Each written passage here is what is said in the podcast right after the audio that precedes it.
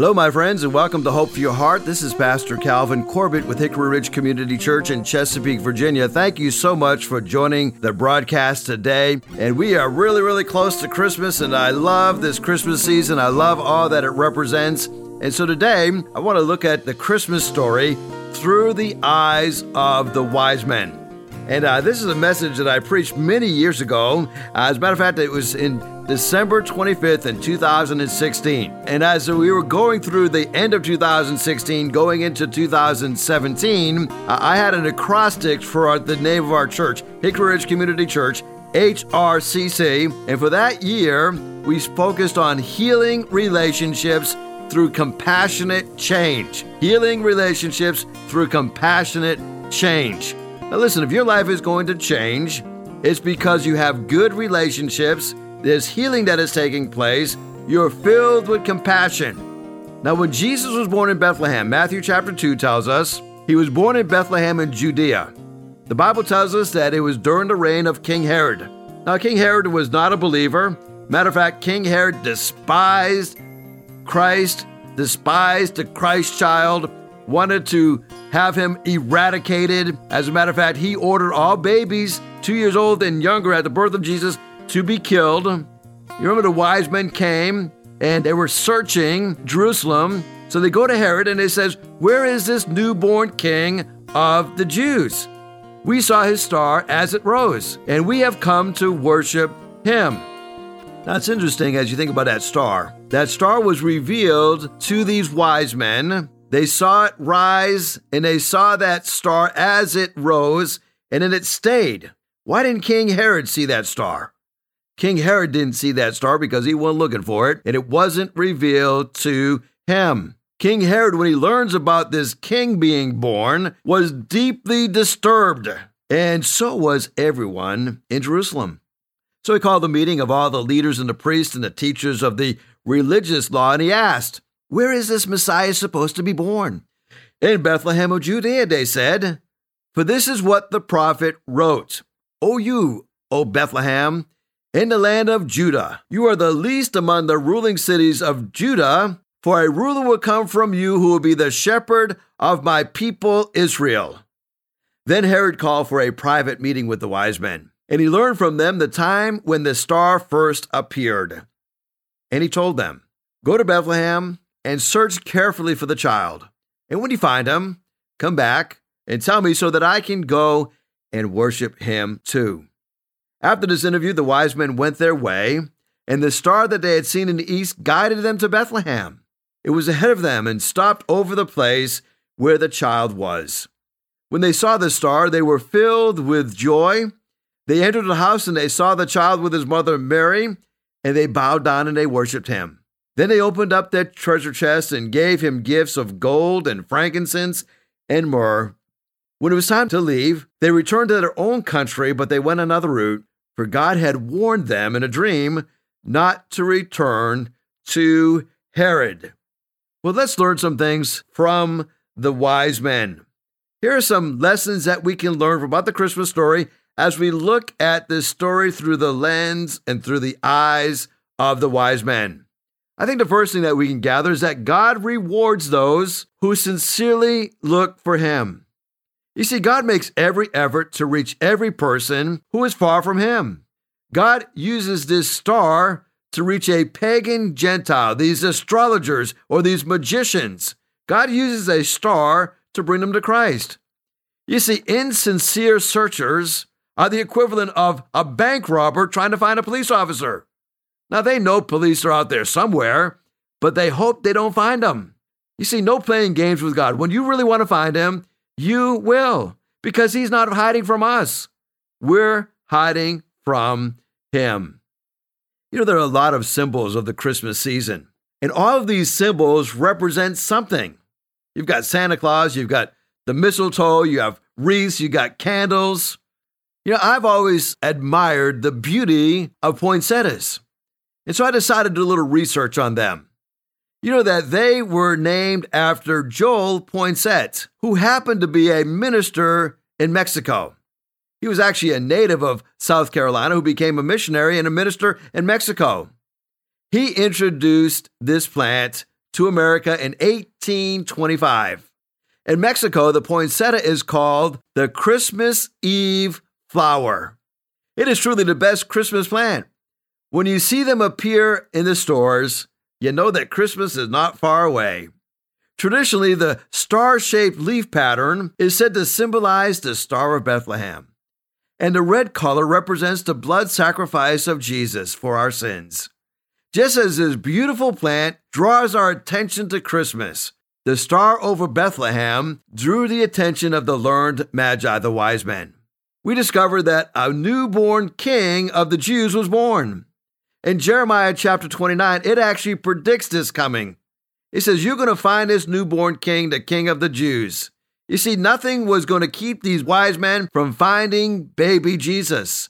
Jeremiah also says, You will seek me, and you will find me when you search with me with all of your heart. You see, that's the key right there. Searching with all of your heart. In John 6 44, it says, and Jesus actually declares this, he says, No one will come to me unless the Father who sent me draws him, and I will raise him up at the last day. Now, that Greek word translated draw means to drag, literally or figuratively, to drag something. Clearly, this, this is a one sided affair. God does the drawing to salvation. We who are drawn have more of a passive role in the process, but there is no doubt that as we respond to this drawing, we make a decision. Are we going to respond to this drawing and are we going to search diligently to find a Savior? You say, well, how do I go about this? How can I really know who God is? How can I have a relationship with Him? Well, I think first of all, you got to read the Word. Peter says God is patient because He wants everyone to turn from their sin and no one to be lost. So when we read the Word, we quickly discover God wants nobody to be lost. He does everything in his power to bring us into reconciliation. So we got to get into the word. And that's what these astrologers did. They searched the scriptures and they understood the meaning of the star. And so they followed that star. There's something else you got to do if you want to have this relationship with the Lord. If you really want to be a sincere searcher of the things of God, not only have to read the Bible, but you got to ask the right questions. In Luke 11, Jesus says, Anyone who seeks will find. Everyone who knocks, that door will be open. Anyone who asks will receive. So you've got to ask the right questions. Ask the Lord, why in the world am I here on this earth? I want to know my meaning, my purpose, my reason for my existence. Ask the right questions. Seek and you will find, and the door will be open to you. So read the word, ask the right questions, and then go wherever truth leads you. That's exactly what the wise men did.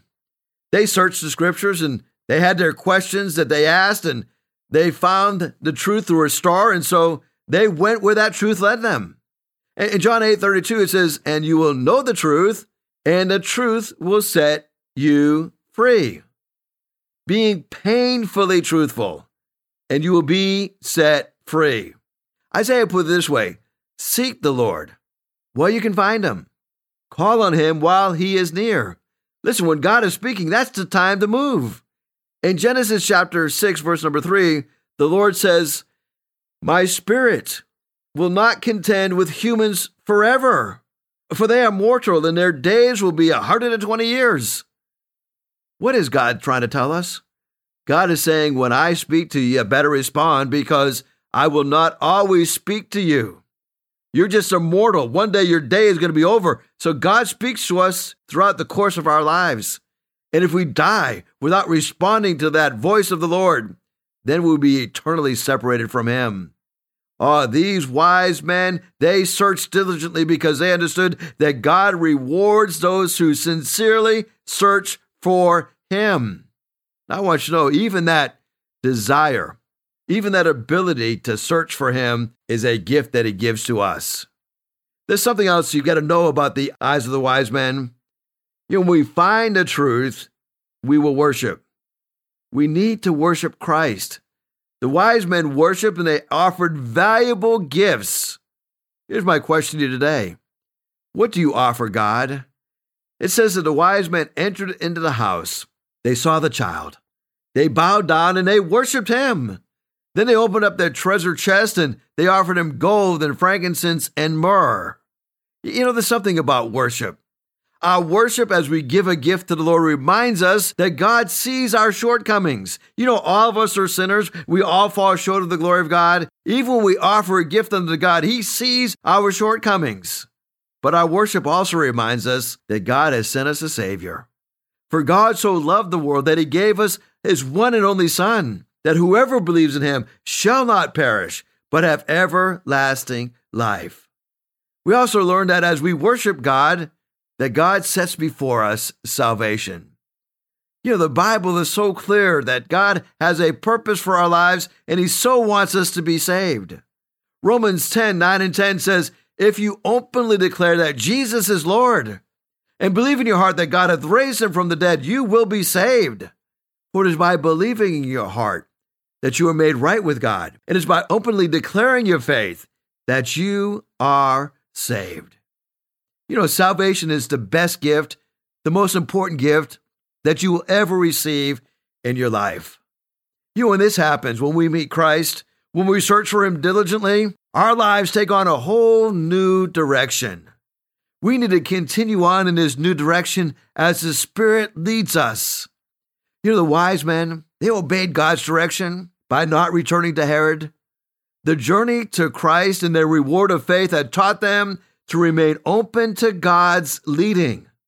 It says they returned to their own country by another route. Listen, when your life takes on a new relationship with Christ, you have a whole new direction. That means that everyone who belongs to Christ has become a new person. That old life, it's gone, it's dead, it's done away with, but a new life has begun. All made possible because Christ brings us back to life. The glorious power of God the Father, made possible through the Son, is that we're brought back to life. You know, I think throughout life, there's been times where I've gone down the wrong way, and I've had some major regrets for going down the wrong path. But I'm so glad that God is patient with me and He's very forgiving. You know, there's a story of the wrong Riegels. It's a familiar one, but it, it bears repeating. On New Year's Day, 1929. Georgia Tech was playing UCLA in the Rose Bowl game. In that game, a young man by the name of Roy Riegels receives a fumble from UCLA. He picks up that loose ball and he lost his direction. So he ran 65 yards toward the wrong goal line. One of his teammates, a guy by the name of Benny Lom, ran him down and tackled him just before he scored that touchdown for the opposing team. Several plays later, the Bruins had to punt. Tech blocked the kick and scored a safety, demoralizing the UCLA team. The strange play came in the first half. At halftime, the UCLA players filed off the field into the dressing room as others sat down on the benches of the floor. Riegels put a blanket around his shoulders and he sat down in the corner and put his face into his hands. A football coach usually has a great deal to say to his team during that halftime. That day, Coach Price was silent. No doubt he was trying to decide what to do with Riegels. When the timekeeper came in and announced that there were three minutes before playtime, Coach Price looked at the team and said, Men, the same team that played the first half will start the second half. The players got up and started out, all but Riegels. He didn't budge. The coach looked back and called him. Riegels didn't move. Coach Price went over where Riegels sat and says, Roy, didn't you hear me? The same team that played the first half will start the second. Roy Riegels looked up. His cheeks were wet with tears. Coach, he said, I can't do it. I've ruined you. I've ruined the university's reputation. I've ruined myself. I can't face that crowd out there. Coach Price reached out, put his hand on Riegels' shoulders, and said, Roy, get up and go on back. The game is only half over. Riegels finally did get up, and he went onto the field, and the fans saw him play hard and play well. All of us have a run and a long way in the wrong direction. but God is merciful. Remember, your game's not over yet. It's just beginning. God's got big plans for you. Trust God's word for your life. Don't look at the mess that you've made of things. Realize that God's going to use you in a powerful way. He's got big plans for you. Don't get discouraged. Don't be defeated. God's going to work things out in His way and in His time. You know, the wise men went back home a different way because they had a different message. They had a different purpose in their lives. They were going to follow through the rest of their lives, telling everybody about what the Messiah had done for you. You know, during this Christmas season, I want to encourage you to think about the light that God has given you. God has given us this light, and sometimes it seems like our light is not shining as brightly as we wish it could be shining. There is a miracle that is involved in sharing that light. You know, the Niagara Falls was the first falls to be lit up electronically way back in 1879. Using lights to illuminate the falls was the equivalent to 32,000 candles. Today, the lights at the falls are the equivalent to 250 million candles, an increase matched only by those who are in a nearby falls called Clifton Hill. When we think about the light, the darker the times are, the brighter our lights will shine. You may have had some setbacks in this year. You may have gone down some paths that you didn't think you'd go down. You may be overwhelmed with grief because you've lost somebody this past year. I want you to know that God still expects your light to shine. You know, the world's longest lasting light bulb is called the Centennial Light. It's a light that's in California. It has reportedly been burning since 1901 with very few interruptions just because of power failures. But this light has been burning for 121 years. Unbelievable when you think about it. We are told to let our light so shine before men so that they may see our good deeds and glorify our Father which is in heaven. So let that light shine. Or you may have occasions where that light may not be shining as brightly as you wish it would, but I want you to know that if we keep letting that light shine, God will bring about victory in our lives. You know, when light passes through different substances, it slows down and it bends. That's called infraction. You know, this is how the lens can focus beams into a single point and fry an ant. Now, You've probably done this with a, a magnifying glass. You take that magnifying glass with the sun and then you tilt it just right, and you can burn a hole into a leaf. You know, that's what we're to do with our lives. We have this light, and if we will follow through with precision, God will allow that light to be a blessing to everyone. I think about the sun. You know, without the sun, we would be gone. If the sun were suddenly snuffed out, nobody on earth, however, would even notice it until 8 minutes and 17 seconds later. That's how long it takes for the for the sun, the rays of that sun to leave that planet, the sun, and make it to the earth. But don't worry. I want you to know that the sun has a lot of energy, a lot of fuel left to it. And whether or not you agree with this projection or not, some say the sun has enough energy to last another 5 billion years. That's how much fuel is left in the sun. Well, I'm not sure if that's true or not, but I want you to know that we are the light of the world. Our light will not be snuffed until it has finished the purpose that God has for us. When I think about this wonderful Christmas season and how we have holiday lights, you know, the person who sparked this tradition of holiday lights is believed to be none other than Martin Luther, that 16th century Protestant reformer and priest. It is said that he became so entranced by stars shining through an evergreen forest that he bought a tree, brought it into his home, and he tied candles onto its branches for his family to enjoy. Thomas Edison invented strands of lights in the 1880s, but these weren't really used for decorating until 1882. It was Edward Johnson, the vice president of the Edison Company, who decided by hanging these hand wired lights together and rotating them around the Christmas tree, it would provide this enchantment for those who pass by. One reporter from the Detroit Tribune described this spectacle as a continuous twinkling of dancing colors red, white, blue, red, white, blue, all evening. You know, you think about light and how light penetrates the darkness. I can't think of anything more appropriate as we celebrate Christmas than celebrating the fact that Jesus is the light of the world. It was President Grover Cleveland who used lights on the White House Christmas tree in 1895, and they became a national sensation. Everyone wanted their own holiday lights, but often they couldn't afford to buy them.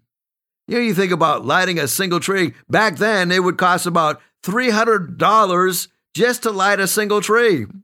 Well, today uh, I went to Home Depot and I found enough lights to light my four Christmas trees, and it was under 100 bucks. Isn't it amazing what has happened with light through the centuries? As you think about being the light of the world, God has given us this unbelievable opportunity to let the beauty of Christ shine into darkness. No matter how beautiful your display of lights may be, Americans' holiday light obsession is costly. And I want you to know that the light that we shine as Christians is costly. Oh, it didn't cost us anything, but it cost Jesus Christ his very life. What do you think about the cost of lighting all the Christmas trees throughout uh, the month of December? Uh, they have discovered that in the United States, that we will use an average of 6.63 billion kilowatt hours of electricity just during the month of December lighting Christmas lights. Now, to put that in perspective, this is more electricity than El Salvador will use in 10 years. Unbelievable. So, when you think about the light that we have been given, People are walking in darkness, but we have this great light. Isaiah the prophet said, The people walking in darkness have seen a great light, and those living in a land in deep darkness, a light has dawned. Why are people walking in darkness? Because they have rejected God's word. You see, whenever a culture rejects God's word, things get dark. I think about that 400 years between the Old Testament and the New Testament. It's called the intertestamental years. It's called the years of darkness. Isaiah talked about those years of darkness. The people were going to walk in deep darkness because they had rejected Christ. The people needed a miracle. God was going to send them a miracle, and that was the light of the world. Albert Einstein said, there are only two ways to live your life. One is if nothing is a miracle, the other is if everything is a miracle. Jesus said this about light Your eye is a lamp, lighting up your whole body. If you live in a wide eyed wonder and belief, your body fills up with light. If you live squinty eyed in greed and distrust, your body is a dark cellar. Keep your eyes open, your lamp burning, so that you don't get musty and murky. Keep your life as a well lighted candle, and you will be the best light for all of mankind. That is the message translation of Luke chapter 11, verses 33 to 35. Now, if I were to ask you if you've ever experienced a miracle, I'm guessing that depending upon your definition of what a miracle is, you might say no, but I beg to differ. By the end of this broadcast, you know, you will have inhaled and exhaled approximately 250 times because most of you don't give breathing a second thought. I want to help you consider the journey of the oxygen atom. So join us tomorrow in the broadcast, and I'm going to tell you all about what happens when oxygen goes through our lungs and what happens as it passes through our nose and down uh, out into our body and then back out. So join us tomorrow as we recall the miracle of life. Well, thank you so much for listening to the broadcast today. I hope that you are going to have a wonderful Christmas season. I want to wish you and yours a very Merry Christmas. And please give me a call if I can help you with anything. If you'd like the devotional that I offered at the beginning of the broadcast, the devotional book Believe, 365 daily devotionals that I know will help you to begin the new year really strong. So just give me a call either at the church or on my cell phone. Uh, the church number is 757 421 7500, or my cell phone is 252 267 2365. Leave me a text, leave me a voicemail, and I'll get back to you. All I need is your name and your address, and I'll send you that wonderful devotional book so that you can begin 2022 believing big things in your life as to how God can use you. Well, let me give you that number one more time. Uh, 252 267 2365. That's my cell phone number, or the church number 757 421 7500. God bless you. Thank you for listening. Hickory Ridge Community Church is located at 3220 South Battlefield Boulevard, Chesapeake, Virginia. Sunday service times are at 9 a.m. and 11 a.m. We'd love for you to join us. For more information, you go to our website at www.hrcc7.org. No matter what you're going through, remember, in Jesus Christ, there is always hope for your heart.